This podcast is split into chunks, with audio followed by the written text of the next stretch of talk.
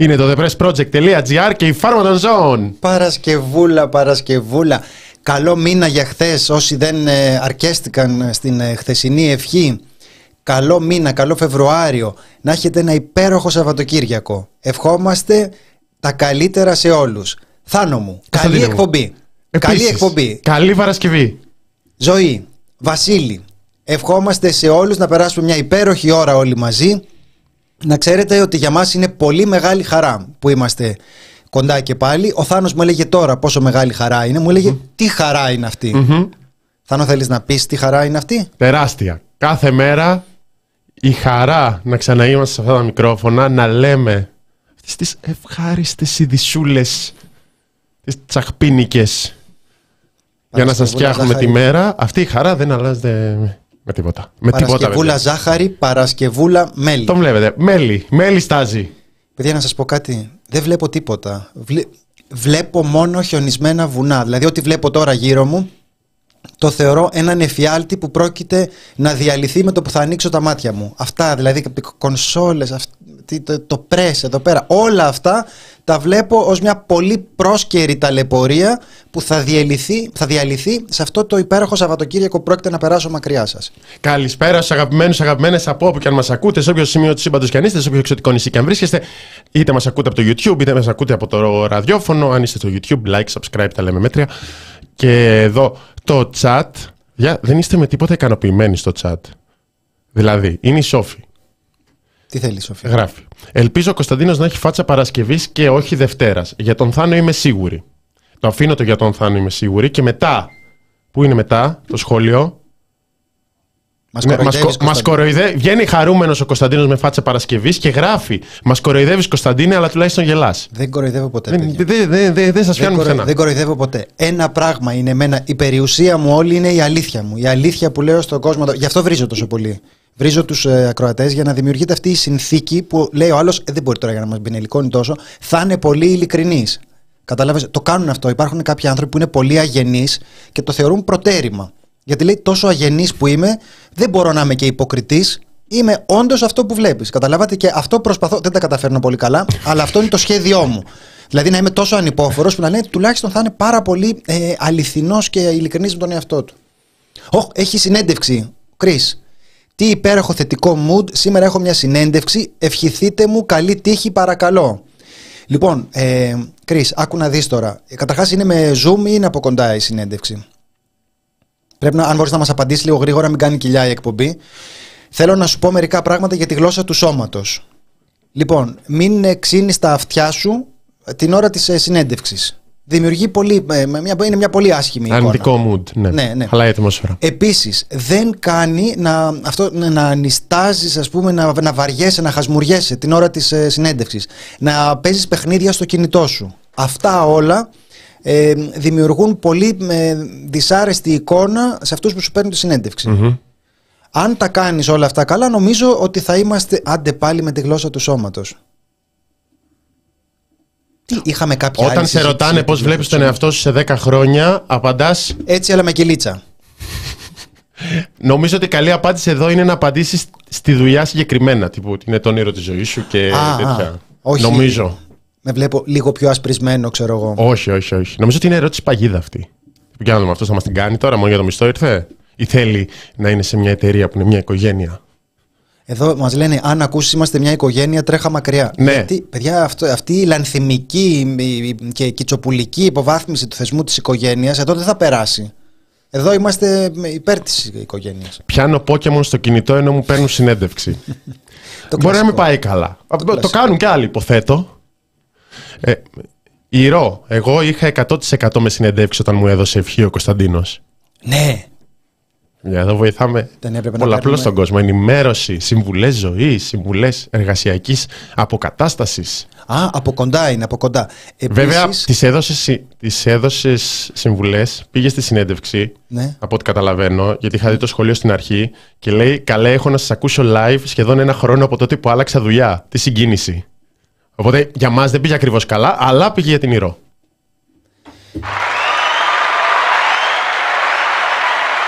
Ανιδιοτέλεια. Παιδιά, για μας σημασία έχει να είστε καλά. Αυτό θέλουμε. Θέλουμε να είστε καλά. Και δίνει την συνέντευξη, πιάνει ο άλλος τη δουλειά. Δεν σε ξαναβλέπει, μετά. Αλλά έχει λεφτά και μπορεί να κάνει συνδρομή στο The Press Project. Όλα είναι κύκλος. Οικονομία, παιδιά. Μάθετε πώς δουλεύει η οικονομία. Να πάμε Άδωνη Γεωργιάδη Μουντ. Ας είμαστε ειλικρινείς. Εγώ έχω δουλέψει τόσα χρόνια στον ιδιωτικό τομέα. Ξέρω. Και μετά λες, αυτός λέει κάτι που δεν ισχύει, αλλά τέλος πάντων. Λοιπόν, πού είναι και ένα άλλο σχόλιο, τα μαζεύω, να ξέρετε, φακελωμένοι είστε όλοι. Έτσι τα πάει, παιδιά, Παρασκευούλα σήμερα. Εμείς και η ΕΥΠ. Αλέξανδρος, πρώτο live φέτος, να τα εκατοστήσω, αν και δεν παίζει. Όταν λες φέτος. Εννοεί το 24, όχι όλη τη σεζόν. Ελπίζω. Όχι τη σχολική χρονιά δηλαδή. Ελπίζω. Ποιος είναι Φεβρουάρης, ποιος λέει. Ποιος μετράει έτσι την αρχή του έτους. Όλη σεζόν δεν μετράμε. Δεν ξέρω. Εγώ με τη σεζόν μετράω. Γιατί? Ξέρω εγώ. Έχω συνέπεια το σχολικό μου χρόνο. Λοιπόν, Θάνο, τι λες σιγά σιγά να ξεκινήσουμε την εκπομπή? Ναι, να ξεκινήσουμε με μια θετική είδηση, θα ήθελες, γιατί μας το ζητάνε. Είναι ο Χρήστος που λέει που είναι Λονδίνο. Μετακόμισα Λονδίνο και μπορώ και σας βλέπω τώρα κάθε μέρα live. Να, είδες. Έχετε καμιά καλή είδηση να σπάσει μου νταμάρα? Έχουμε, εννοείται πως έχουμε. Καλά, αν δεν έχουμε εμείς καλή είδηση, ποιος θα έχει? Είμαστε ειδικοί στις καλές ειδήσεις. Λοιπόν, αν έχουμε και τη σχετική κάρτα για τη βράβευση του Πρωθυπουργού. Βραβεύτηκε ο Κυριάκος Μητσοτάκης για το TikTok. Έχουμε την κάρτα? Ναι. Αυτή τη στιγμή βλέπετε την κάρτα. Εντάξει, μοιάζει λίγο με καταζητούμενο. Έτσι όπως είναι και το θολό δίπλα. Ναι. 10 υποσχέσεις που θα τηρήσω, μία που θα σπάσω. Τι πονηρό που είναι αυτό. Τι τσακπινιά είναι αυτή. Έλα ρε Κυριάκο. Στα Ερμής Awards.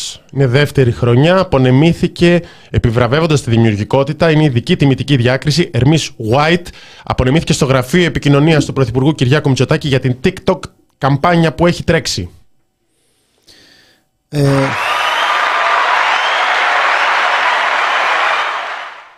Πολύ καλή ήταν. Θυμάσαι αυτό με το καπέλο που είχε βγει? Δεν ξέρω πώς λέγονται. Υπάρχει κάποιο όνομα για αυτά τα καπέλα? Κάπως λεγόταν, δεν το θυμάμαι. Γελίο.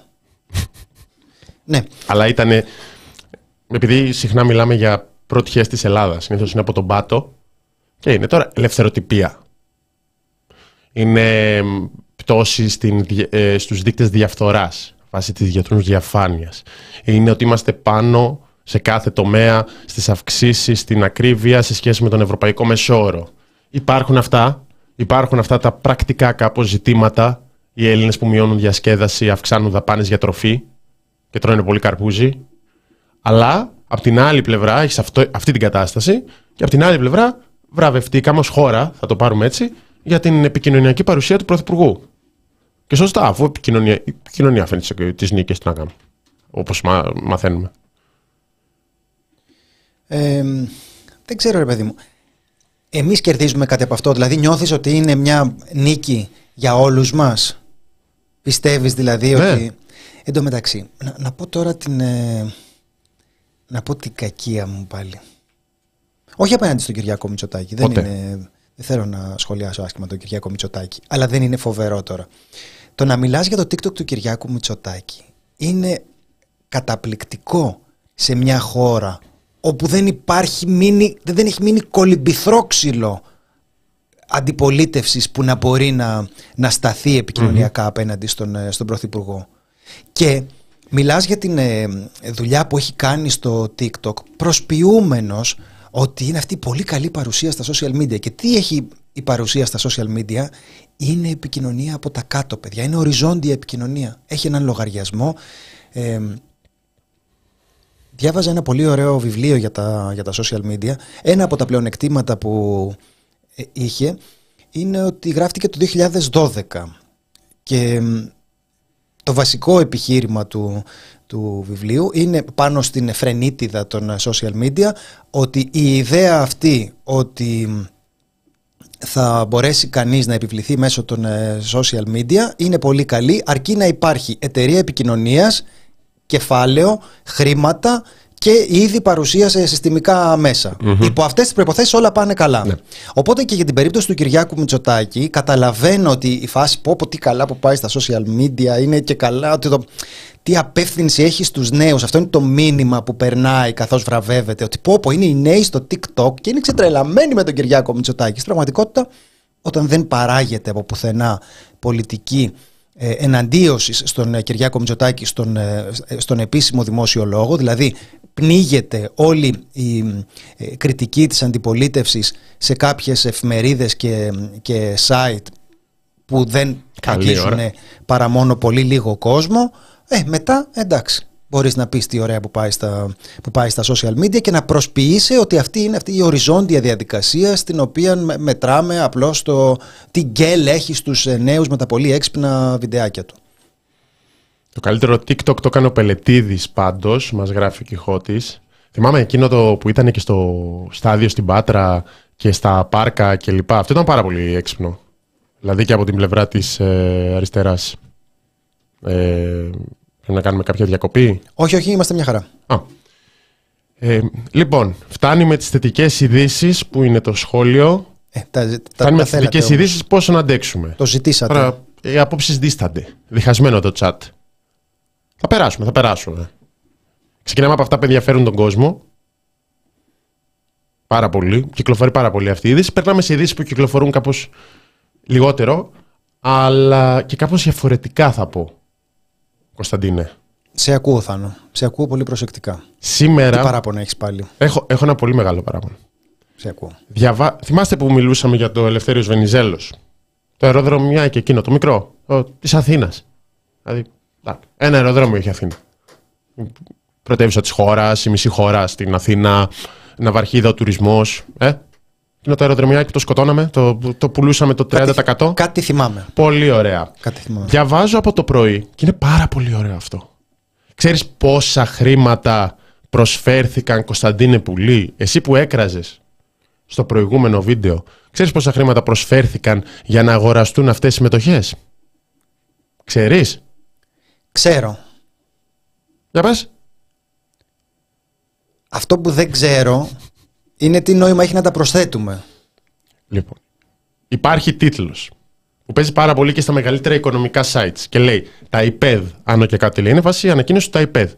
Πάνω από 8 δισεκατομμύρια ευρώ οι προσφορές για το Ελευθέριος Βενιζέλος. Πάνω από 8 δισεκατομμύρια ευρώ οι προσφορές. Βρέχει χρήμα. Και το διαβάζει ο άλλος. Βρέχει χρήμα. 8 δις. Δηλαδή, πουλάω ένα ποδήλατο 180 ευρώ. Ναι. Και έρχονται. 5. Μου δυσκολεύει τον πολλαπλασιασμό τώρα. Τον είχα κάνει στο κεφάλι μου. Φιγούρα κατευθείαν ο άλλος. Εντάξει, ναι, έρχονται 9,5. Έρχονται 13 αγοραστές, Θάνος, σε ακούω. Έρχονται 10 λοιπόν.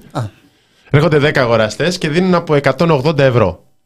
Π.χ. Ναι, και βγαίνεις με τίτλο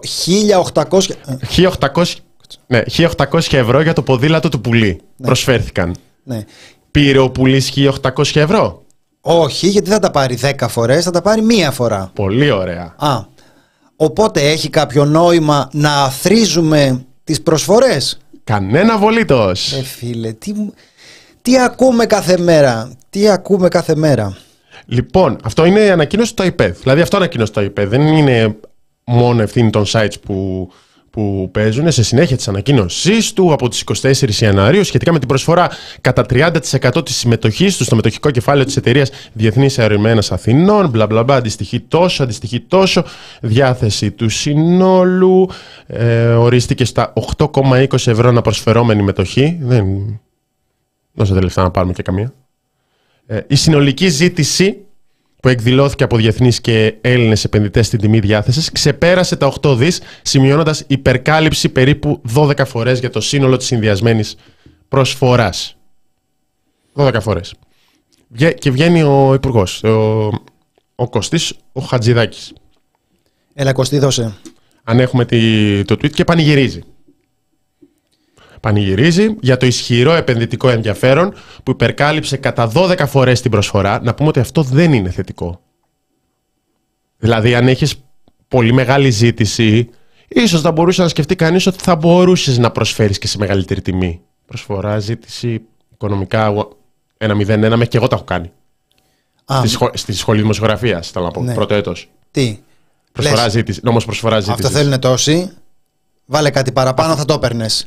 Γιατί δεν έχει νόημα να αθρίζεις τους 10 αγοραστές που σου έχουν έρθει ή τους 100 αγοραστές.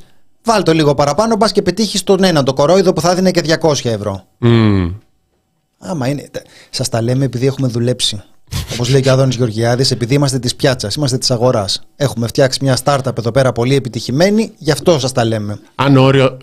Έφτασε στο αν όριο διακύμανσης και πάμε στο zoom. Πόσα πήρε το δημόσιο? 785 εκατομμύρια ευρώ. Αχα. Δεν τα λέγαμε. Τι κερδίζουμε? Δηλαδή. Η εισαγωγή του αεροδρομίου στο ελληνικό χρηματιστήριο ενισχύει σημαντικά την ελληνική κεφαλαιαγορά.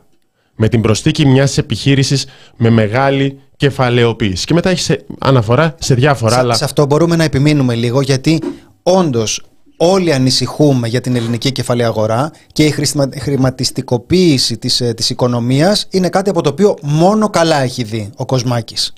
Δηλαδή, άμα ρωτήσεις, παιδιά, πώς το βλέπετε, είναι θετικό, είναι καλό να είναι στο χρηματιστήριο? Ναι.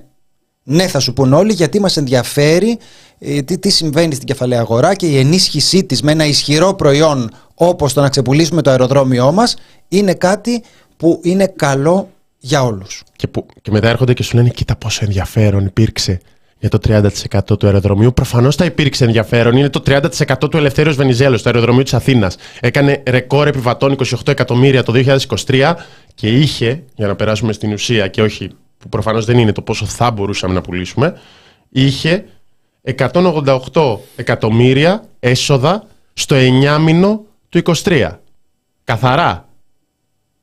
Από τα οποία στο 9μηνο, σημειώνω, το 55% ήταν στο ΤΑΙΠΕΔ και στο υπερταμείο. Δεν είχαμε το management, άλλο αυτό. Αλλά, τέλος πάντων, αυτό που αποκαλείται δημόσιο, δεν πήγαιναν στο χρέος, ΤΑΙΠΕΔ, υπερταμείο κλπ.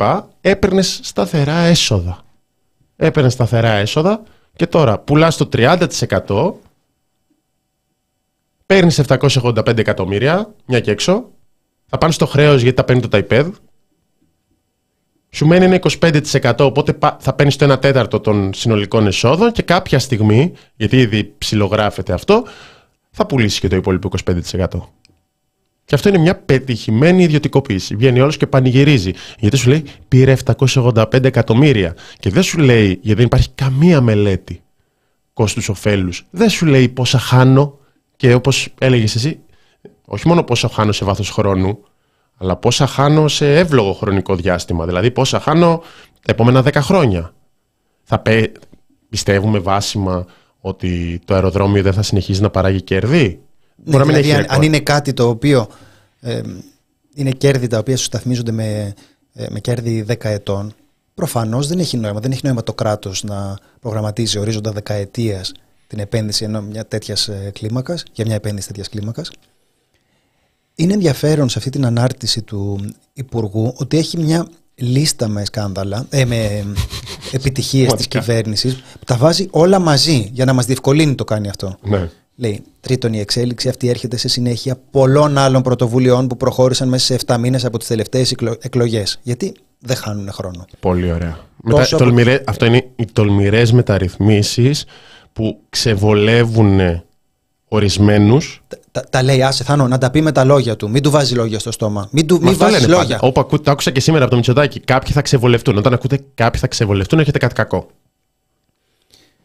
Τόσο από την πλευρά του ΤΑΙΠΕΔ, όσο και από την πλευρά του Ταμείου Χρηματοπιστωτικής Σταθερότητας ή από επένδυση από τη Eurobank, την ΑΛΦΑ και την Εθνική Τράπεζα. Η διάθεση.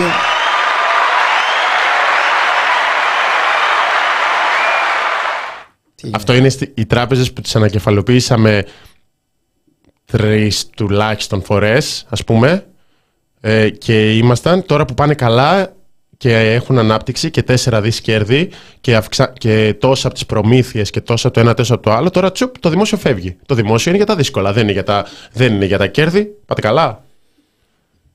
Οι συμβάσεις παραχώρησης περιφερειακών λιμένων. Ηράκλειο, Καβάλα, Βόλος. Εννοείται. Αν δεν πουλήσεις λιμάνια που δεν είναι και καμιά στρατηγική υποδομή, ας πούμε, ακόμα και για ζητήματα εθνικής ασφάλειας. γύρονται. Για αυτό το ζήτημα, τι θα κάνεις?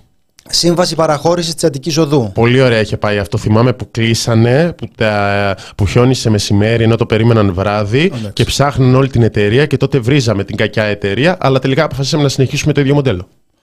Η κυβέρνηση στήριξε με αποφασιστικότητα αυτές τις πρωτοβουλίες, αγνοώντας λαϊκίστικες αντιδράσεις, διότι πιστεύεις.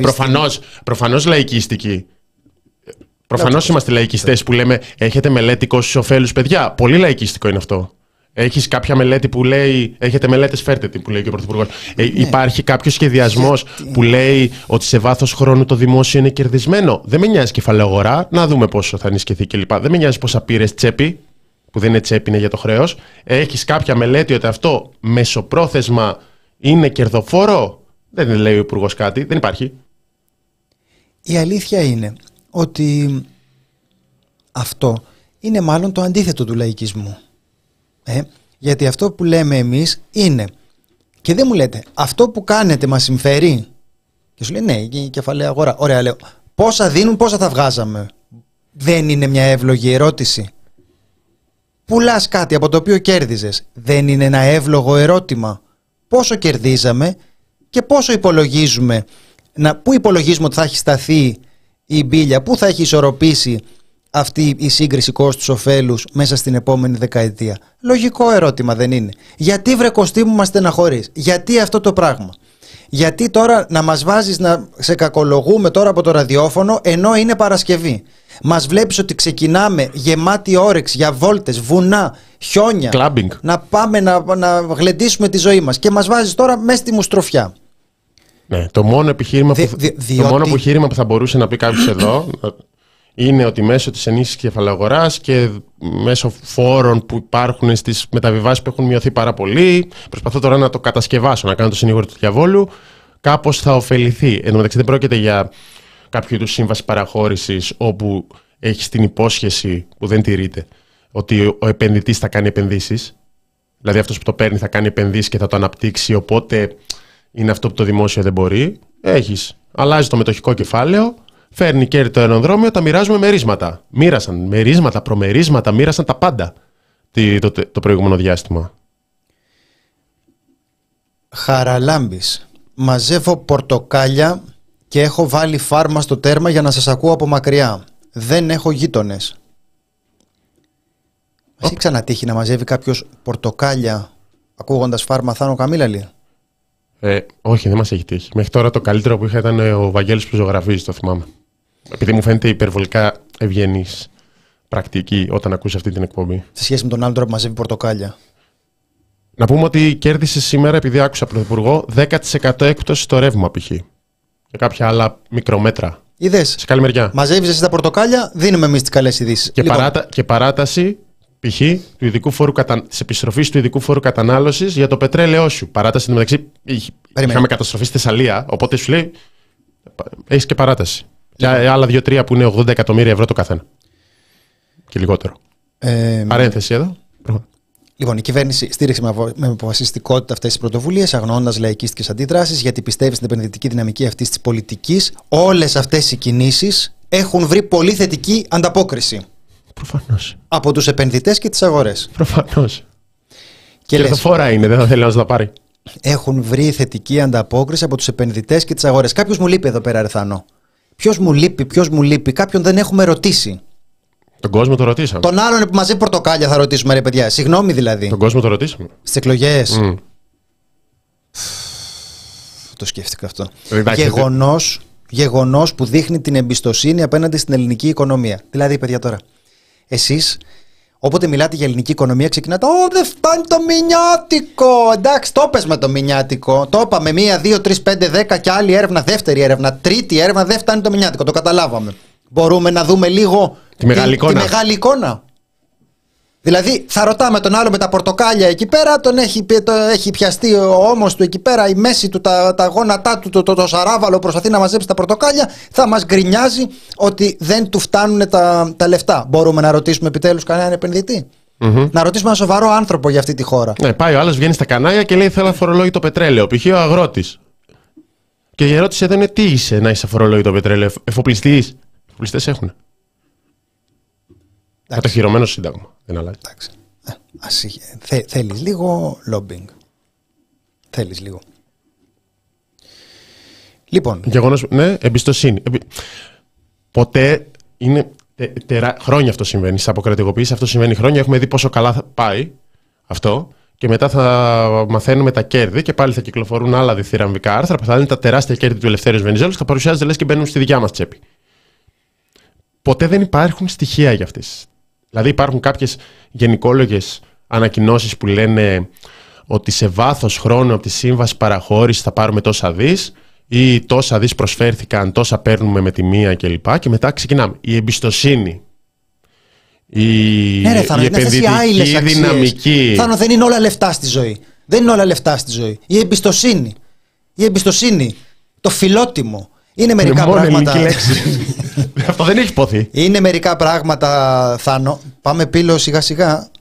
Λοιπόν, για μαζευτείτε τώρα που θα μας πείτε πώς θα οργανώσουμε την εκπομπή. Έλα τώρα, μην αρχίσω τα. Θανάσεις 10 ευρώ. Ορίστε επειδή χάρηκα με το ΤΑΙΠΕΔ. Είδατε. Λοιπόν. Έτσι διαχέεται ο πλούτος. Παίρνει το ΤΑΙΠΕΔ 785, το λέω εγώ, παίρνω εγώ 10 ευρώ. Αν υπάρχει και κάποιος άλλος που χάρηκε, είναι μια κατάλληλη στιγμή πριν να περάσουμε στο επόμενο θέμα. Μπορείτε τώρα να χρησιμοποιήσετε αυτό το μικρό παράθυρο ευκαιρίας να ξεφορτωθείτε 30 ευρώ που δεν ξέρατε τι να τα κάνετε. Τσουπ, τα βάζετε στο The Press Project. Επιτρέπεται αυτές οι υποδομές να πουληθούν για πάντα. Με τις μετοχές δεν ξέρω ακριβώς πώς θα μπορούσε να γίνει. Υποθέτω γίνεται, αλλά δεν το ξέρω, δεν θα μιλήσω. Στη συμβάση παραχώρησης υπάρχει ένα όριο που είναι 50 χρόνια. Νομίζω ότι ας πούμε το 2015 τα αεροδρόμια και το λιμάνι του Πειραιά ήταν για 50 χρόνια. 40 κάτι, αν θυμάμαι καλά. Συνήθως τόσο είναι. Και την παράταση της σύμβασης για το Βενιζέλος την επεκτείναμε πρόσφατα. Οι σύμβασεις παραχώρησης πάντα έχουν ένα όριο, αλλά είναι μακριά. Και η Αττική Οδός π.χ. που ανανεώθηκε είχε ένα όριο, ήρθε το όριο, δεν συζητήθηκε ποτέ αν είναι καλό για το δημόσιο να ξανασυνεχίσουμε αυτό το μοντέλο που χιονίζει και ο εργολάβος λέει τι να κάνω και εγώ, και μένει ο άλλος και περιμένει κρουασάν από τον στρατό, ας πούμε, για να βγάλει τη μέρα. Αυτά. Λοιπόν, πάμε να δούμε το επόμενο θέμα μας που αφορά την Πύλο και την διαρροή αυτή του εγγράφου του Γραφείου Θεμελιωδών Δικαιωμάτων της Frontex, λέμε πάντα, του Frontex γράφει η ανακοίνωση της πρωτοβουλίας των γράφων. Τι σημαίνει Frontex? Επειδή είναι ευρωπαϊκός μηχανισμός. Είναι ο μηχανισμός. Είναι ο μηχανισμός, ναι. Και τι, το έχουμε συνηθίσει με ένα φύλλο και μετά αλλάζει άλλο. Και εγώ το είδα. Αυτή η woke, η ελευθεριότητα τώρα, άλλαξε ο Μανολιός και βάλε τα ρούχα του αλλιώς, κάπου... Ναι, η τυραννία της woke κουλτούρας άλλαξε το... Φτάνει πια. Το pronoun του Frontex, της Frontex. Εντάξει, μπορώ να πούμε ότι είναι... Εμείς θα σεβαστούμε τον αυτοπροσδιορισμό της. Ναι. Και είναι μάλλον λογικό αν είναι ο οργανισμός να είναι αρσενικό.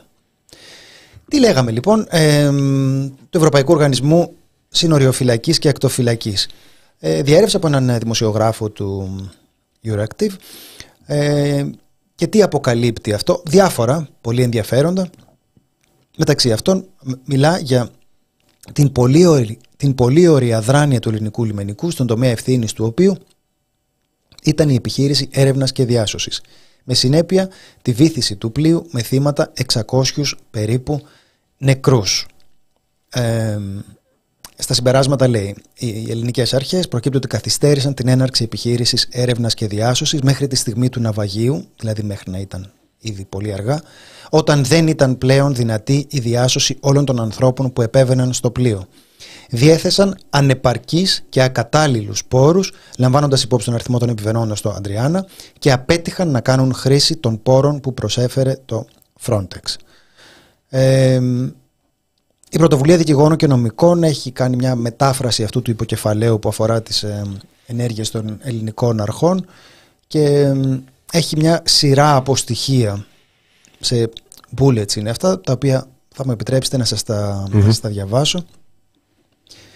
Είναι άγνωστο γιατί οι ελληνικές αρχές δεν εκκίνησαν επιχείρηση έρευνας και διάσωσης μετά τη λήψη του σήματος του Frontex. Οι απόπειρες ανεφοδιασμού που διετάχθησαν από τις ελληνικές αρχές έθεσαν σε ακόμη μεγαλύτερο κίνδυνο τους περίπου 700 επιβαίνοντες στο Ανδριάνα. Αναφέρεται η έκθεση στις μαρτυρίες των επιζώντων και στις δημοσιογραφικές έρευνες που έχουν γίνει σχετικά, τις δηλώσεις των επιζώντων σε μέσα ενημέρωσης και βεβαίως και τις έρευνες σαν αυτή που είχε κάνει το BBC, που έδειχνε αυτό το οποίο δέχεται τώρα η έκθεση, δηλαδή το πόσες ώρες ήταν ακυβέρνητο το πλοίο μέχρι να αποφασίσει να επέμβει το ελληνικό λιμενικό. Αλλά έχει πάρα πολύ μεγάλη σημασία το κομμάτι αυτό που αφορά τον τρόπο βήθησης και αναφέρονται και στις αλλαγές του αφηγήματος του ελληνικού λιμενικού για το πώς έγινε, αν έδεσαν ή δεν έδεσαν το σκάφος και ούτω καθεξής. Μάλιστα, σε ένα σημείο του εγγράφου, Κωνσταντίνε, λέει η δήλωση του ελληνικού λιμενικού για το ότι δεν επιχείρησε ποτέ να ρημουλκίσει το πλοίο είναι ασυμβίβαστη με ορισμένες από τις συνεπείς consistent μαρτυρίες των μεταναστών.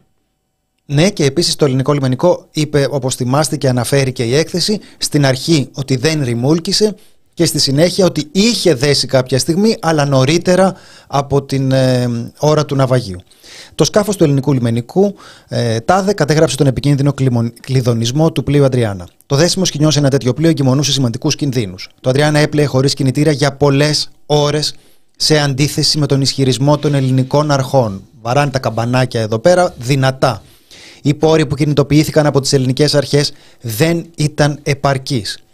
Η άμεση εστίαση των ελληνικών αρχών πριν από το ναυάγιο δεν ήταν η διάσωση.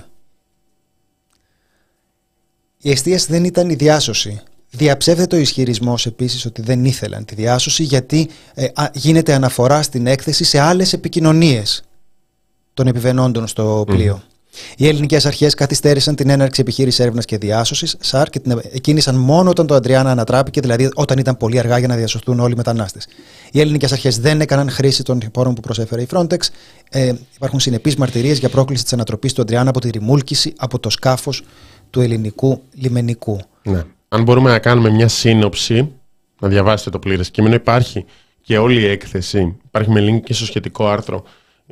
Διέρευσε μέσα από μία δημοσιογράφο του Euractiv, την Ελεονόρα Βάσκες, και είναι στα αγγλικά. Αν μπορούμε λοιπόν να κάνουμε μια σύνοψη, είναι ότι το πλοίο, όπως είχαμε δει και στις φωτογραφίες, ήταν με 600 και πρόσφυγες μέσα, είχε προβλήματα, υπήρχαν καλέσματα για βοήθεια για ώρες. Σύμφωνα και με τη Frontex και με τις μαρτυρίες των μεταναστών, έγιναν προσπάθειες ρημούλκησης. Εδώ μπορεί να βγει ένα συμπέρασμα το οποίο λέει ότι ο σκοπός ήταν να απομακρυνθεί την Ελλάδα, τύπου να μην είναι δικιά μας δουλειά. Αναφέρεται κιόλας ότι εξετάστηκαν επαναλαμβανόμενοι ισχυρισμοί από μαρτυρίες μεταναστών ότι η ανατροπή του Ανδριάνα μπορεί να προκλήθηκε άμεσα από την απόπειρα ρημούλκησής του από το σκάφος του λιμενικού, ωστόσο δεν διαθέτει επαρκείς πληροφορίες για να καταλήξει σε συμπεράσματα σχετικά με την άμεση αιτία του ναυαγίου. Δηλαδή αυτό είναι ένα θέμα το οποίο ελέγχεται για το τι απ' όλα. Προφανώς είναι το άλλο καριδότσουφλο εκεί πέρα, γίνεται και αυτό. Να συμπληρώσω κάτι σε αυτό, στο ότι δεν διαθέτει αρκετές πληροφορίες. Λέει, το Γραφείο Θεμελιωδών Δικαιωμάτων του Frontex εκφράζει τη λύπη του που δεν του δόθηκαν σχετικές πληροφορίες από τις ελληνικές αρχές. Ναι. Καταλάβατε αυτό, να το ξαναπούμε. Δεν είναι και από τα πράγματα που χωνεύονται εύκολα. Δεν απαντάμε ούτε στη Frontex. Σε κανέναν. Έλα μωρέ, τώρα είναι η φάση Ισραήλ. Έλα τώρα. Τα απαντάει τώρα το ελληνικό κράτος, αλλά αναμένεται να λάβει τα αποτελέσματα 2 ενεξελίξει εθνικών δικαστικών διαδικασιών, καθώς και της έρευνας του συνηγόρου του πολίτη. Ούτε στη Frontex λοιπόν δίνονται στοιχεία. Εντάξει, μια χαρά είναι, ρε παιδί μου. Η Frontex είναι το λιγότερο. Εδώ συζητάμε ότι δεν δίνονται στις οικογένειες των θυμάτων.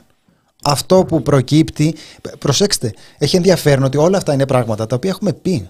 Δεν προκύπτει κάτι καινούριο δηλαδή. Απλώς αλλάζει ο βαθμός επισημότητας στις διαπιστώσεις αυτές. Είναι διαφορετικό όταν διαπιστώνονται από οργανισμούς που έχουν κάνει εντελεχέστερη έρευνα και που δεν φημίζονται κιόλας ότι είναι ακριβώς εχθρικοί προς την κυβέρνηση και, και το κάνουν από κάποιον ίστρο φιλομεταναστευτικό. Δεν είναι αυτή η φάση. Καλά, μαζί κάνανε περιπολίες για χρόνια. Ναι, δεν είναι αυτή η φάση τους. Λέμε τώρα όμως ότι αυτή τη στιγμή τεκμηριώνεται με μια ακόμη έκθεση, όπως προκύπτει από αυτή την διαρροή, αυτό το οποίο από την πρώτη στιγμή λέμε ότι φαινόταν να έχει γίνει. Δηλαδή ότι το ελληνικό λιμενικό δεν μερίμνησε, δεν παρενέβη, δεν έσωσε αυτούς τους ανθρώπους. Όλα αυτά τα βλέπουμε σε αυριανές καταδίκες και μαζί και ότι δεν διευκολύνει τη διερεύνηση του περιστατικού. Ναι, όπως είπαμε, είναι στα συμπεράσματα. Υπήρχε εύλογη βεβαιότητα ότι τα άτομα στο Ανδριάνα εξ αρχής απειλούνταν από σοβαρό και άμεσο κίνδυνο. Άμεση βοήθεια ήταν αναγκαία. Σου λέει, μετά προσπάθησαν και για τη ρημούλκηση κλπ. Δεν έκαναν τη διάσωση τότε. Και η διάσωση ξεκινάει όταν ανατρέπεται το πλοίο. Δηλαδή όταν ήταν πολύ αργά για να διασωθούν όλοι οι μετανάστες. Οι αρχές διέθεσαν ανεπαρκείς ακατάλληλους πόρους για να βοηθήσουν τους μετανάστες. Να θυμίσουμε επίσης, ένα τελευταίο νομίζω έχει αξία, Κωνσταντίνε, ότι το κομμάτι ότι τις πρώτες ώρες και μέρες μετά το ναυάγιο, θυμάστε που είχαν κλείσει τους μετανάστες σε ένα στρατόπεδο και δεν άφηναν και δημοσιογράφους να μπουν. Κωνσταντίνε, θα το θυμάσαι γιατί ήσουνα στην Καλαμάτα. Και είχαμε την πρώτη π.χ. καταγγελία για το σκηνή μέσω του Κρήτον Αρσένη σε δήλωσή του στο Press, βουλευτής τότε του ΜΕΡΑ25, και συνέχεια επιβεβαίωση μέσω του Αλέξη Τσίπρα που τον ρωτούσε η Νεκταρία Ψαράκη αν του καταγγέλθηκε αυτό το πράγμα. Δηλαδή προσπαθούσαν να μάθουμε τις πρώτες πληροφορίες από πολιτικά πρόσωπα που δεν μπορούσε να τους αρνηθεί κάποιος την είσοδο. Και βγαίνανε και λέγανε ουσιαστικά τι τους είπαν οι μετανάστες. Δεν δόθηκε δημοσιότητα κεντρικά κατευθείαν στο να εξηγήσουν οι ίδιοι άνθρωποι τι συνέβη. Απλώς που, όπως έχουμε πει πολλές φορές, αυτό που τώρα αναφέρεται ως προϊόν μιας ενδελεχούς διερεύνησης του περιστατικού ήταν αυτό που αυτοί οι άνθρωποι λέγανε από την πρώτη στιγμή όποτε βρίσκονταν κοντά σε μικρόφωνο. Αυτό έχει συμβεί. Αφού αυτό συνέβη. Όποιον ρώταγες, αυτό που λέει ότι με συνέπεια οι διαφορετικές μαρτυρίες συγκλίνουν σε ένα πράγμα που είναι ότι τους βουλιάξανε, δηλαδή ότι τράβηξαν το πλοίο και βυθίστηκε, είναι κάτι το οποίο το ξέραμε γιατί το λένε όπου σταθούν και όπου βρεθούν. Και αυτό και προφανώς έχει προκύψει με πολλαπλή τεκμηρίωση ότι το πλοίο ήταν ακυβέρνητο και το ελληνικό λιμενικό δεν παρενέβη για να τους σώσει. Ρωτάτε πώς κοιμούνται. Θεωρώ ότι είναι σωστή η ερώτηση.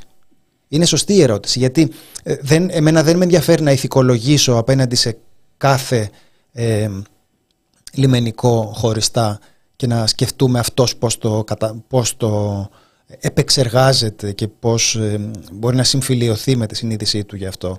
Με ενδιαφέρει όμως ότι αυτό κάνει το ελληνικό λιμενικό, αυτό κάνει το ελληνικό κράτος. Αυτή είναι η έκταση, η βαρύτητα της εγκληματικής μηχανής που λέγεται ελληνικό κράτος. Αυτό νομίζω ότι είναι κάτι που πρέπει να συνειδητοποιήσουμε και να χωνέψουμε. Last year short grapes, my partner. Εντάξει, δεν είναι για αστεία. Φαντάζομαι απλά την ευρωπαϊκή καταδίκη. Πόσο θα πάρει στο Ευρωπαϊκό Δικαστήριο σε κάποια χρόνια, θα δει την υπόθεση και θα μπορούσε να είναι και πολύ σύντομο. Είναι πολύ ξεκάθαρο τι έγινε. Μας κάνει πολύ ξεκάθαρη η ανεπάρκεια, η έλλειψη διάσωσης, τα οποία είναι πολύ βαριά δικήματα προφανώς και έπαιξαν πολύ μεγάλη σημασία στο να πεθάνουν άνθρωποι, και μετά εξετάζουμε και τα υπόλοιπα. Το άμεσο θέμα του ναυαγίου. Τέλος πάντων. Εδώ θα είμαστε. Λοιπόν, είχαμε τώρα την κόβα εκεί πέρα, τον μικρό μπολσεβίκικο πυρήνα της Frontex. Έχουμε και στα δικά μας διάφορους μικρούς επαναστάτες. Τσιγκεβάρα. Έχουμε κάτι τύπους εκεί πέρα, κάτι κάτι αλιτόνια, κάτι αλάνια εκεί πέρα που δεν το. Για κυβέρνηση, να δω, ρε. Είναι. Λαϊκισμός, αριστερά, ΣΥΡΙΖΑ, πλοκάμια του ΣΥΡΙΖΑ παντού. Είναι δηλαδή η προσπάθεια. Ρωσία, τώρα, Τουρκία, Χαμάς. Όλα μαζί. Όλα μαζί. Όλα αυτά βάλτε τα στο blender και θα δείτε μετά να προκύπτει τι. Η αρχή διασφάλισης στα πορεία των επικοινωνιών. Θα δείτε να προκύπτει η ομιλία του κυρίου, ο πρόλογος του κυρίου Ράμου στην έκθεση πεπραγμένων της ΑΔΑΕ για το 2022. Είναι ένα κείμενο που έχει μια σημασία και πάλι να το αντιληφθεί κανείς μέσα στο πλαίσιο του. Γιατί έχει σημασία αυτό? Θα πούμε αναλυτικά τι περιλαμβάνει. Έχει μια ιδιαίτερη αξία να αντιληφθούμε ότι τα πράγματα έχει πάντα σημασία και τι είναι, τι λέει ο καθένας και ποιος το λέει. Γιατί σε κάποιες περιπτώσεις είναι διαφορετικός ο πύχης της τεκμηρίωσης. Δεν λέω ότι θα κρίνουμε πάντα ad hominem και ότι θα ακυρώνουμε κάποιες μαρτυρίες γιατί δεν μας αρέσει η φάτσα αυτού που τις καταθέτει. Αλλά εδώ δεν έχουμε να κάνουμε απλώς με μαρτυρίες. Έχουμε να κάνουμε με σοβαρότατες καταγγελίες. Ουσιαστικά με θεσμικές εκτροπές έχουμε να κάνουμε, τις οποίες καταγγέλει ο πρόεδρος της ΑΔΑΕ. Καταγγέλει εκβιασμούς. Δεν μιλάει μόνο για πιέσεις και για δολοφονία χαρακτήρα, καταγγέλει εκβιασμούς, απειλές με ποινικές συνέπειες. Και πάλι καταλαβαίνω ότι μπορεί κανείς να μην περιμένει και πολλά από τον τρόπο με τον οποίο λειτουργεί το κράτος σε αυτά, αλλά σας καλώ να αναλογιστούμε όλοι μαζί ότι αυτά είναι καμπανάκια, σοβαρά. Θα το διαβάσουμε πρώτα, θα διαβάσουμε κάποια αποσπάσματα για να καταλάβετε τι ακριβώς εννοούμε και θα το σχολιάσουμε. Ναι. Φάνηκε δυστυχώς για μία ακόμη φορά, γράφει ο κύριος Ράμος, πρόεδρος της ΑΔΑΕ, πως το πολιτικό σύστημα της χώρας αλλά και μία σημαντική μερίδα των ΜΜΕ δεν έχουν κατανοήσει ή μάλλον αρνούνται να κατανοήσουν τι ακριβώς είναι μια ανεξάρτητη αρχή. Και μάλιστα συνταγματικά κατοχυρωμένη, σε παρένθεση αυτό, σε τι χρησιμεύει, για ποιο λόγο υπάρχει και κυρίως τι σημαίνει να δρά ανεξάρτητα. Φαντάσου τώρα, παρένθεση, αυτό να το εξηγείς στο Sky. Δηλαδή αρνούνται να κατανοήσουν, οπότε πας στο Sky, στο πρωτοσάλτε, συνάδελφο και λες, λοιπόν, ανεξάρτητη, μπορεί να κάνει κριτική, να ελέγχει την κυβέρνηση, είναι θεσμικό αντίβαρο. Όχι στον κομμουνισμό, στην φιλελεύθερη δημοκρατία, στην αστική δημοκρατία, πείτε το πως θέλετε, όχι στην δικτατορία του προλεταριάτου. Ωραία, μπορεί να ελέγχει την ΕΥΠ. Τα ακούει, άλλος δεν το καταλαβαίνει. Το ξαναεξηγείς. Φροντιστήριο, πώς κάνουν φροντιστήρια για τα ομόφυλα ζευγάρια, σε βουλευτές. Μασάζ. Ναι, πολιτικό μασάζ. Μόνο εδώ δεν κάνουμε μασάζ. Όλοι οι υπόλοιποι κάνουν μασάζ. Ναι. Διαχρονικά, δυστυχώς, το ελληνικό πολιτικό σύστημα φαίνεται να θεωρεί ότι οι ανεξάρτητες αρχές εκπληρώνουν το ρόλο τους μόνο όταν δεν ενοχλούν και δεν ασκούν κριτική στην εξουσία και δεν αφισβητούν τις επιλογές. Πώς έγινε. Το περίεργο που είναι. Αυτό το καταλάβαμε, εντάξει. Ναι. Ναι. Τι σου κάνει εντύπωση δεν μπορούμε να καταλάβουμε. Όχι μόνο αυτές, και οι ρυθμιστικές π.χ. Ρυθμιστική αρχή σιδηροδρόμων. Άμα ελέγξεις σιδηροδρόμους, κάποιον ενοχλείς. Δεν γίνεται.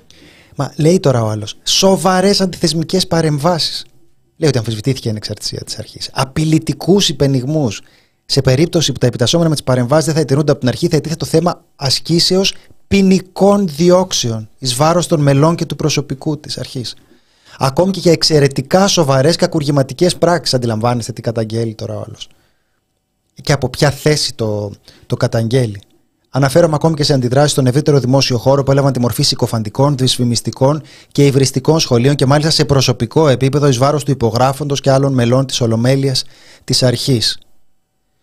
Και έχει προφανώς αυτό το κομμάτι που αφορά τον αριθμό των παρακολουθούμενων, το γεγονός ότι 6.705 άρσεις απορρίτου επικοινωνιών για λόγους εθνικής ασφαλείας στάλθηκαν με καθυστέρηση από την ΕΥΠ και την αντιτρομοκρατική, την ΔΑΕΒ, στην αρχή διασφάλισης του απορρίτου των επικοινωνιών. Δεν στείλαν 6.000 παρακολουθήσεις. Αυτή είναι. Είναι 6.705 άρσεις απορρίτου. Είναι σχεδόν 7, εντάξει. Είναι, ξεκινάς πάλι μαθηματικά. Τώρα δεν είναι όπως με το ποδήλατο που πουλάς. Είναι 5.988 η αντιτρομοκρατική, η ΔΑΕΒ και η ΕΥΠ είναι 717. Και διευκρινίζει κιόλας ότι αυτός δεν είναι αριθμός ατόμων.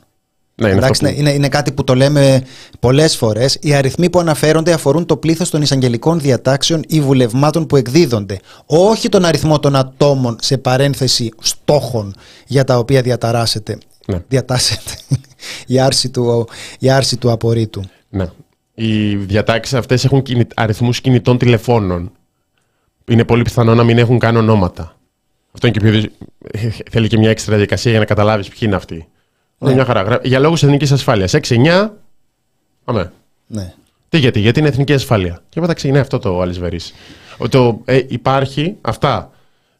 Έχει μια σημασία να πούμε ότι αυτές οι 7.000 αποκαλύπτονται και μετά το σκάνδαλο των παρακολουθήσεων και υπάρχει πολύ μεγάλη μείωση, είναι 54%, δημοσίευσε και ένα γράφημα Θανάσης Κουκάκης, στις εισαγγελικές διατάξεις που φαίνεται να έχουν υπογραφεί, σε όλες αυτές τις διατάξεις από αντιτρομοκρατική και ΕΥΠ, από το 2021 έχουμε μείωση 54% το 2022. Προφανώς η αποκάλυψη του σκανδάλου έπαιξε κάποιο ρόλο ώστε να μαζευτούν. Το ερώτημα βεβαίως που δημιουργείται εδώ είναι το αν παρακολουθήσεις του 2022 θα εμφανιστούν καθυστερημένα το 2023. Τύπου, α, ξεχάσαμε να σας στείλουμε 7.000 διατάξεις, κρίμα, πολλή δουλειά. Ναι, παρεμπιπτόντως σε όλες αυτές τις περιπτώσεις πρέπει πάντοτε να έχουμε υπόψη μας ότι παρακολουθούνται και οι άνθρωποι με τους οποίους συνομιλούν αυτοί. Δηλαδή αυτό είναι το κέντρο και εξακτηνώνεται σε δεκάδες ανθρώπους ακόμα οι οποίοι παρακολουθούνται μέσω αυτού του στόχου. Δηλαδή καταλαβαίνετε τώρα για τι πλέγμα μιλάμε. Το έργο της ΑΔΑΕ δεν είναι βεβαίως να δημιουργεί προβλήματα στην προστασία της εθνικής ασφάλειας, λέει ο άνθρωπος. Δεν θέλουμε να δημιουργήσουμε προβλήματα στην εθνική ασφάλεια, αλλά αυτό δεν σημαίνει αυτονοήτως ότι της επιτρέπεται να κάνει υποχωρήσεις και εκπτώσεις στην εκ μέρους της διασφάλιση, ότι η προστασία αυτή γίνεται με αυστηρή τήρηση των συνταγματικών εγγυήσεων του άρθρου 19 και ότι μεταξύ των δύο ευρισκομένων σε ένταση μεταξύ τους ενόμων αγαθών ή της προστασίας του δημοσίου συμφέροντος. Εν προκειμένου της προστασίας της εθνικής ασφάλειας και της καταπολέμησης της βαριάς εγκληματικότητας, υποτίθεται ότι αυτοί θα έπρεπε να είναι οι λόγοι για τους οποίους παρακολουθείται κάποιος, αφενός και της προστασίας του δικαιώματος στο απόρριτο των επικοινωνιών αφετέρου, επιτυγχάνεται κατά το δυνατόν η ορθή στάθμιση. Μπολσεβικισμός, να σχολιάσω. Ναι, δηλαδή λέει ο άνθρωπος, δεν είπαμε να μην γίνονται, ξέρουμε, δεν είμαστε. Δεν είναι η επιθυμία μας να υπονομεύσουμε την εθνική ασφάλεια, απλώς λέμε να ελέγξουμε, αυτή είναι η δουλειά μας, να ελέγξουμε αν τηρείται η νομιμότητα ως προς τις κατά τον νόμο προβλεπόμενες προϋποθέσεις για να αρθεί το απόρριτο των επικοινωνιών. Πότε μπορούμε να παρακολουθούμε κάποιον, συντρέχουν αυτές οι προϋποθέσεις. Η διερεύνηση αυτών των εγκλημάτων, της βαριάς εγκληματικότητας ή η απειλή για την εθνική ασφάλεια. Ξέρω εγώ, λες, αρχηγός ΓΕΘΑ, συντρέχουν αυτές οι προϋποθέσεις. Για να δούμε. Είναι μπλεγμένος σε βαριά εγκληματικότητα, είναι ένας εχθρός της χώρας. Να το σκεφτούμε. Υπουργοί, έτσι δεν είναι. Βουλευτές, να δούμε. Τώρα, άμα με ρωτάς, είναι λίγο μερικοί από αυτούς. Δεν λέω ότι δουλεύουν για το καλό της χώρας όπως το αντιλαμβάνομαι εγώ, αλλά τέλος πάντων λέμε και λέει ο κύριος Ράμος ότι υπάρχουν συγκεκριμένες θεσμικές προϋποθέσεις που θέτει ο νόμος και ότι η δουλειά τους είναι να ελέγχουν αν αυτές έχουν τηρηθεί.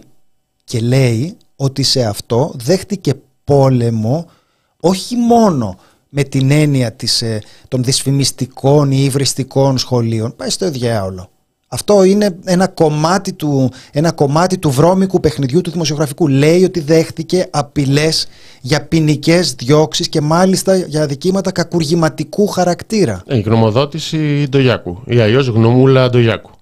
Που είπε την άποψή του. Που δεν είχε αρμοδιότητα, απλώς τον πήρε τηλέφωνο, νομική σύμβουλος τη Κοσμοτέ την ώρα που ένα κλιμάκιο της ΑΔΑΕ έκανε έρευνα και του είπε: ποια η γνώμη σου? Και αυτός είπε: πιστεύω ότι δεν έχουν δικαίωμα. Και έγινε εκεί τον ταβαντούρι. Και μετά έγραψε τη γνωμοδότηση και λέει: είμαι εισαγγελέας του Άριου Πάγου. Έχω το δικαίωμα να πω τη γνώμη μου. Και η γνώμη μου είναι ότι κινδυνεύουμε με κακουργηματικές διώξεις, που ήταν ακόμα και προδοσία, κατασκοπία, ήταν κάτι τέτοιο μέσα. Ακόμα και βεβαίως. Είχε 10 άρθρα του ποινικού κώδικα που μπορεί να έχουν παραβιαστεί. Εγώ δεν ξέρω γιατί δεν τους έχουμε βάλει φυλακή τώρα όλους αυτούς. Και μετά θα βρούμε ποια άρθρα. Τα άρθρα τώρα και τα άρθρα και τα άρθρα. Το βρήκατε όλοι τώρα. Θα επιταχυνθεί η απονομή της δικαιοσύνης να το κάνουμε αυτό. Θα επιταχυνθεί. Είναι αυτό που ονομάζουν οι νομικοί κολοπιλάλα. Ότι πρέπει γενικά να ξεμπερδεύουμε με τους ανθρώπους που θέτουν εμπόδια στην κρατική αυθαιρεσία. Διότι εδώ περί αυτού πρόκειται. Ναι, τώρα θα πάει ο άλλος μετά, θα θέλει να μην είναι μόνο μελές στο δικαστήριο, όχι να έρθει και να καταθέσει και κανένας αστυνομικός. Είναι μια σειρά από πράγματα. Να δει την ανασκόπηση για τον ποινικό κώδικα. Το συζητούσαμε πριν με τον Θάνο και κάπως το γυροφέρνω συνεχώς στο μυαλό μου. Ξέρετε, η στιγμή κατά την οποία ακούς τις απόψεις μετριοπαθών νομικών, οι οποίοι περιγράφουν με ψυχρότητα ανατριχιαστικές λειτουργίες του κράτους εναντίον τους, είναι στιγμές ανησυχητικές. Δηλαδή τι γίνεται? Αυτό είναι καμπανάκι ότι έχουμε αλλάξει πίστα. Δεν είναι κάτι που προέρχεται από τον χώρο των ανθρώπων, οι οποίοι εκκινούν από μια θέση αφετηριακής πολιτικής και ιδεολογικής διαφωνίας με την κυβέρνηση, για να μιλάνε πάντοτε σε υψηλούς τόνους για τα πάντα. Είναι άνθρωποι οι οποίοι εκφράζονται μετριοπαθώς, αλλά περιγράφουν πράγματα τα οποία δείχνουν εκτροπή. Αυτός λέει: δεν έχετε καταλάβει τι είναι ανεξάρτητη αρχή. Δεν μας αφήνετε να είμαστε ανεξάρτητη αρχή. Αυτό συμβαίνει εδώ πέρα. Δεν μπορούμε να κάνουμε αυτό το οποίο ο νόμος ορίζει ότι θα έπρεπε να κάνουμε. Και τα ακούσω πραγματικά δεν είναι κάποιον μπολσεβίκο που λέει κάτι εξωπραγματικό. Την ώρα που οι άλλοι, οι γνωστοί υπερασπιστές της νομιμότητας και οι πολεμιστές του λαϊκισμού και όλοι αυτοί ουρλιάζουν και λένε ο Σιριζέος, ο Ράμος απειλεί την κυβέρνηση και κάνει προσωπική πολιτική και όλα αυτά που γραφόντουσαν. Και διασύρεται στα κανάλια, όπως διασύρθηκε η Ελένη του Λουπάκη π.χ. πριν από αυτόν.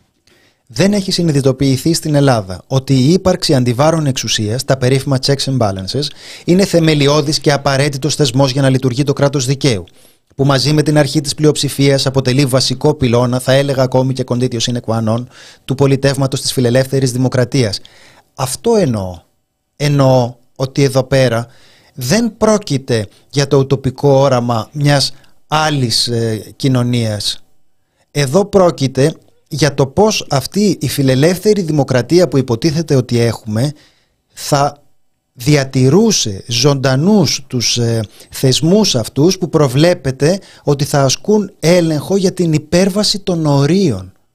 Δηλαδή προσέξτε να δείτε, για μένα υπάρχει ένα κομμάτι που αφορά σκάνδαλα. Τα σκάνδαλα δεν είναι το αγαπημένο μου κομμάτι στην δημοσιογραφική κουβέντα. Γιατί πιστεύω ότι η δική μας δουλειά θα πρέπει να είναι πάντοτε η πολιτική συζήτηση. Να σκεφτόμαστε σε αυτόν τον κόσμο που τον βλέπουμε έτσι, τι θα θέλαμε και πώς θα το πετύχουμε. Αυτό νιώθω ότι είναι η δουλειά που εμένα με συγκινεί να κάνω. Ταυτοχρόνως αυτή τη στιγμή ο πύχης είναι στο σημείο όπου συζητάμε για διαρκείς, επίμονες και εντελώς αχαλήνοτες και ανερυθρίαστες παραβιάσεις της αστικής νομιμότητας. Αυτό λέει εδώ πέρα. Καταλάβατε, δεν λέει δηλαδή τι ωραία να ήταν ο κόσμος αλλιώς. Λέει αυτός ο κόσμος δεν είναι αυτό που προσποιείται ότι είναι. Θα μου πείτε, το ξέρατε? Όλοι εσείς που τα ξέρατε θα βεβαιωθείτε σιγά σιγά ότι δεν ξέρετε τίποτε. Αυτό που προκύπτει είναι ότι έχουμε μια διαρκή σκλήρινση της στάσης του κράτους, και αυτό είναι καθαρά ζήτημα πολιτικών συσχετισμών. Είναι ένα ζήτημα πολιτικό με την πιο ουσιώδη σημασία της λέξης. Είναι κάτι που σχετίζεται με το τι μπορούν να κάνουν. Είναι ένας πόλος ισχύος, ο οποίος απλώνεται μέχρι εκεί που τον παίρνει. Όσο μπορεί, όσο δεν συναντά αντίσταση, θα επιμένει ακόμη παραπέρα. Αυτό γίνεται τώρα. Δηλαδή, ξεκινάμε, έχουμε την παραβίαση του απορρίτου των επικοινωνιών σε βαθμό εξωφρενικό. Έχουμε όλες αυτές τις χιλιάδες παρακολουθείς. Τι είναι όλη αυτή. Όλη αυτή η κατάσκοπη, όλη αυτή η βαριά εγκληματικότητα. Προφανώς κάτι άλλο παίζει εδώ πέρα. Έχουμε αρχίσει να μυριζόμαστε τι άλλο είναι αυτό. Δηλαδή, από το είδος των στόχων, από τα κοινά χαρακτηριστικά των στόχων, αρχίζουμε να αντιλαμβανόμαστε τι είναι, αλλά προφανώς δεν σχετίζεται με την εθνική ασφάλεια. 6.000 τώρα, αυτές που ξέχασε για την τρομοκρατική, έχουμε αυτή τη στιγμή 6.000 πιθανούς τρομοκράτες. Ποιους, τον Ανδρουλάκη π.χ., να κρίνουμε έτσι. Είναι πολιτικά ή τρομοκρατικά τα κίνητρα? Εντάξει τώρα. Ο Ανδρουλάκης, η αλήθεια είναι, αν με ρώταγες, δηλαδή από πολιτικούς αυτή τη στιγμή ποιος μου φαίνεται πιο ύποπτο μούτρο, ο Ανδρουλάκης είναι... Θα τον έβαζε και αυτόν φυλακή χωρίς δίκη. Επειδή είναι αυτή η φάση τώρα που δεν έχει σημασία τι κάνει, τι λέει κανείς, δεν υπάρχει καμία διαδικασία, λέει ο άλλος δεν μπορώ να κάνω τη δουλειά της Επιτροπής, επειδή υπάρχει αυτό το περιβάλλον όπου στην πραγματικότητα δεν υπάρχει κανένα φρένο και κανένας φραγμός στον τρόπο με τον οποίο ασκείται η εξουσία. Λέω να προτείνω κι εγώ μερικές ιδέες για το κέφι μου, ας πούμε. Γιατί όχι. Πού είναι. Μπράβο στο chat που θυμίζει δηλώσεις Δώρας Μπακογιάννη με απειλές προς την ΕΥΠ. Όποιος κάνει αποκαλύψεις εντός ΕΥΠ πάει για κακούργημα. Αυτό ήταν το πνεύμα εκείνων των δηλώσεων. Η μετριοπάθεια μας έφαγε, το ακραίο κέντρο και η δίρρηση μιας θεσμικότητας μας οδήγησε εδώ. Δεν θέλετε τους πολλακισμούς. Το πρόβλημα με τους πολλακισμούς, έχω να πω, επειδή αναδεικνύεται λίγο αυτές τις μέρες, είναι ότι έχεις αναφορά σε σκάνδαλα που βοηθάει μέχρι ένα σημείο προφανώς και είναι υποθέσεις της διαφθοράς. Απλώς, αν μείνεις μόνος σε αυτά, κάποια στιγμή καταλαβαίνεις ότι αυτό το πατριωτική αριστερά, το οποίο επαναλαμβάνεται και το οποίο στηρίζεις κανονικά, σημαίνει ότι συμφωνούμε στα πάντα στους εξοπλισμούς π.χ. Και εκεί διαφωνείς και εγώ αναρωτιέμαι γιατί να διαφωνήσεις, τι δεν κατάλαβες όταν ο άλλος λέει πατριωτική, πατριωτική, πατριωτική, γιατί εγώ αυτό κατάλαβα εξ αρχής. Αυτό είναι σαφές. Όχι, όποιος λέει και το βάζει πάρα πολύ μπροστά, κατά την ταπεινή μου άποψη, αυτό σημαίνει. Θα ψηφίζω εξοπλισμούς, θα ψηφίζω όλα αυτά και θα τα βάζω στην εθνική άμυνα. Γιατί είμαι πάρα πολύ πατριώτης. Όχι σαν εσάς που δεν είστε, όχι σαν εσάς που μπορεί να μην ενδιαφέρεστε, όπως και για να το πούμε κοινωνία, πατρίδα, γειτονιά, πόλη, χώρα, δεν ξέρω εγώ τι. Εγώ είμαι πάρα πολύ πατριώτης και θα τους ψηφίζω τους εξοπλισμούς. Θα τους στηρίζω, θα έχω καμιά διαφωνία παρέα με τον Κυριάκο Μητσοτάκη. Απορώ ότι δεν έγινε κατανοητό και υπάρχει αυτή η διαφωνία στο εσωτερικό του ΣΥΡΙΖΑ. Εγώ θέλω να πω κάτι λίγο διαφορετικό για τον Πολάκη, λιγότερο επικαιρικό και αυτό που είναι γενικά η άποψή μου για το πρόσωπο. Αφήνω για χάρη αυτής της συζήτησης στην άκρη την κουβέντα για σεξισμούς, μαγκές, μουστάκια, γιατροκριτικό, μαγκές στις διατυπώσεις και κεφαλαία και άκου να δεις και όλα αυτά. Τα ζητήματα ύφους τα οποία στέκεται πάρα πολύ η κυβέρνηση. Και λέω ποιο είναι εμένα το πρόβλημά μου με αυτόν τον τρόπο με τον οποίο πολιτεύεται ο Πολάκης. Μετά την κολοτούμπα του ΣΥΡΙΖΑ, εκεί που δεν έμεινε πια κανένα στοιχείο θάρρους, επιμονής, πείσματος στο ουσιαστικό πολιτικό πεδίο, εκεί έμεινε η μαγιά στα σκάνδαλα. Τα σκάνδαλα είναι για τα ποινικά δικαστήρια. Καλό είναι να ελέγχονται οι άνθρωποι που ασκούν εξουσία. Όταν παραβιάζουν τον νόμο πρέπει να τιμωρούνται. Συμφωνώ. Αλλά για μένα αυτό δεν είναι πολιτική. Όχι για μένα, δηλαδή αυτό δεν είναι και υποκειμενικό. Αυτό δεν είναι πολιτική. Είναι βολικό για τα κόμματα όταν αρχίσουν να μοιάζουν πάρα πολύ το ένα με το άλλο να συζητάμε για το τάδε ή το δίνα σκάνδαλο. Έτσι ζήσαμε όλα τα χρόνια του δικομματισμού. Η πρόβλεψη για τον νέο δικομματισμό με Νέα Δημοκρατία και ΣΥΡΙΖΑ δεν πήγε καλά, δεν κράτησε πολύ ο πόλος του ΣΥΡΙΖΑ ως δεύτερος πόλος του δικομματισμού, αλλά ουσιαστικά το κόλπο του δικομματισμού ήταν πάντοτε αυτό, ότι θα μπορούσαμε να μην συζητάμε για την πολιτική, να μην συζητάμε δηλαδή αν γίνεται και αλλιώς αυτό που κάνουμε και να συζητάμε μόνο ότι υπήρξε εκείνο ή το άλλο σκάνδαλο, εκείνη ή άλλη περίπτωση διαφθοράς ή διασπάθησης δημοσίου χρήματος με τα οποία ασχολείται η επικαιρότητα και στη συνέχεια φροντίζει να εναλλάσσονται κόμματα τα οποία δεν διαφωνούν σε τίποτε ως προς την χάραξη της κεντρικής πολιτικής. Αυτό είναι το πρόβλημα.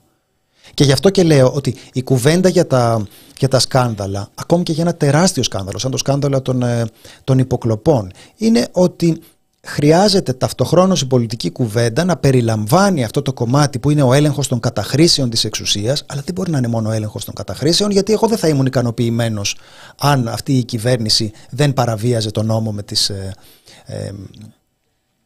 παρακολουθήσεις.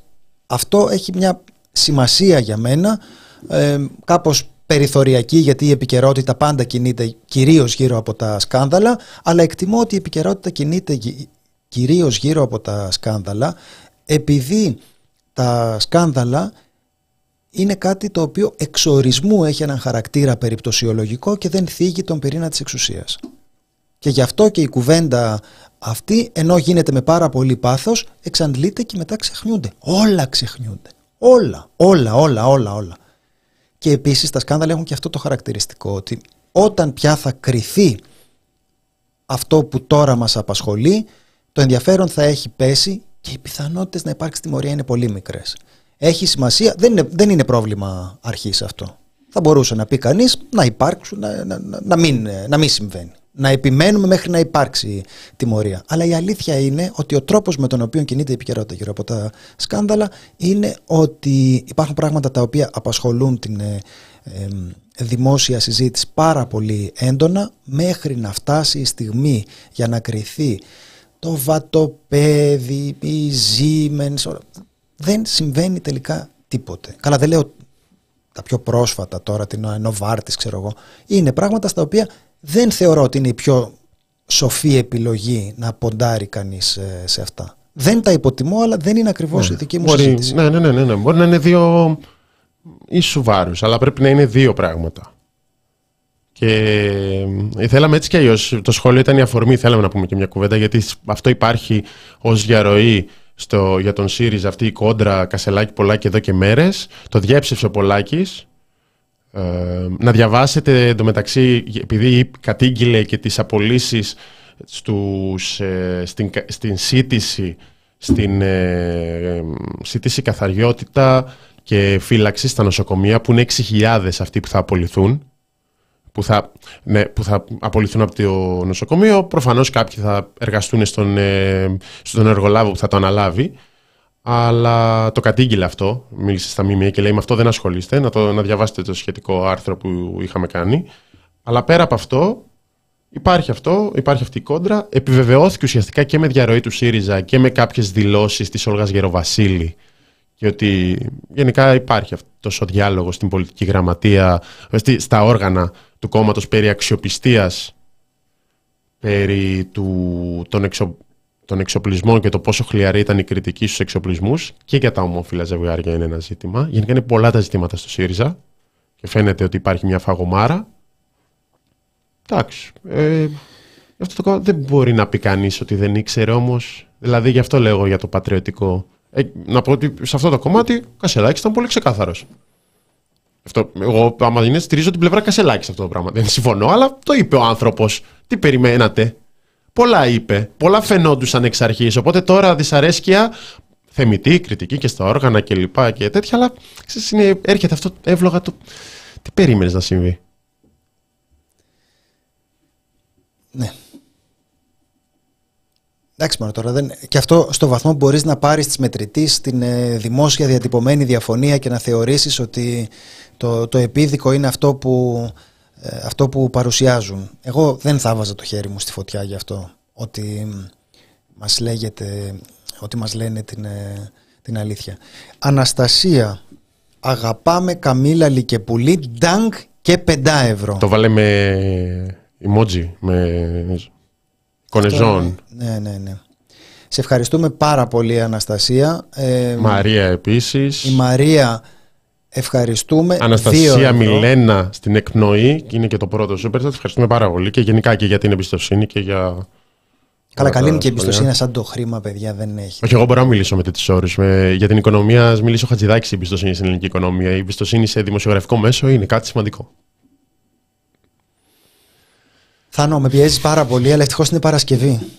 Είναι Παρασκευή και έτσι σκέφτομαι ότι όλη η εργασιακή πίεση που δέχομαι εδώ πέρα θα την πάρει το αεράκι του βουνού. Εκεί που θα περπατάω στις Άλπεις, στα χιόνια, που θα κατεβαίνω τις πίστες, θα σκέφτομαι όλα αυτά σαν μια μακρινή ανάμνηση. Λοιπόν, σας ευχαριστούμε από τα βάθη της καρδιάς μας. Δεν περιμέναμε όταν ξεκίνησε αυτό το συγκινητικό ταξίδι της σημερινής εκπομπής ότι θα σφυριλατηθούν τέτοιοι δεσμοί φιλίας, αγάπης, έρωτα. Κανείς δεν περίμενε ότι οι άνθρωποι με τους οποίους ξεκινήσαμε απλώς να κάνουμε σήμερα μια εκπομπή και μπήκανε στο chat να σχολιάσουν το μακρύ και το κοντό τους, θα γινόντουσαν αδέρφια μας. Αδέρφια μας, είμαστε τα αδέρφια μας. Πιο πολύ από τα αδέρφια μας. Τίποτα, να ξεχάσουμε τα αδέρφια μας, να πάρουμε εσάς στο chat. Σας ευχαριστούμε. Εγώ δεν έχω αδέρφια, μπορώ να πάρω και έτσι. Θάνο, έχεις αδέρφια. Έχεις αδέρφια. Τα αδέρφια μας είναι οι σχολιαστές στο chat του YouTube. Έχει χτυπήσει Παρασκευή στο κεφάλι. Θα έχουμε ανασκόπηση. Περίμενε, την εκπομπή σου. Αν τελειώνουμε κάποια στιγμή τώρα. Έχει πάει 6,5. Τι ώρα έχει πάει? Θα έχουμε ανασκόπηση. Το θέμα είναι η οικονομία.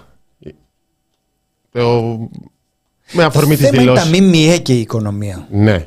Είναι δηλαδή. Μη φύγετε μας. Έχει γράψει. Μη φύγετε με θαυμαστικά. Δεν μ' αρέσει ο τρόπος σου. Είναι πολύ χειριστικός. Άντε, μη φύγετε. Ναι. Είναι οι σπατάλες. Είναι ΜΜΕ που σας κουνάνε το δάχτυλο, γιατί εμείς είμαστε ατρόμητοι. Το λέμε για σας που είστε κάπως πιο χαλβάδες. Τώρα τα παίρνετε. Είμαστε εδώ για σας, για να σας πούμε ότι αυτές οι δηλώσεις περί καρπουζιού, περί τόστ, περί καυσίμων και δεν ξέρω και διάφορα άλλα είναι αρλούμπες. Πού θα τα σκεφτόσασταν αυτά, άμα δεν υπήρχαμε εμείς. Λοιπόν, έχει στοιχεία. Έχει έλα, πολλά. Τελείωνε. Εντάξει. Γεια σας. Ευχαριστούμε πάρα πολύ που μας παρακολουθήσατε. Βασίλης Μύτικας, Ζωή Παπαδοπούλου, Θάνος Καμήλαλης και Κωνσταντίνος Πουλής στη Φάρμα των Ζώων. Γεια σας.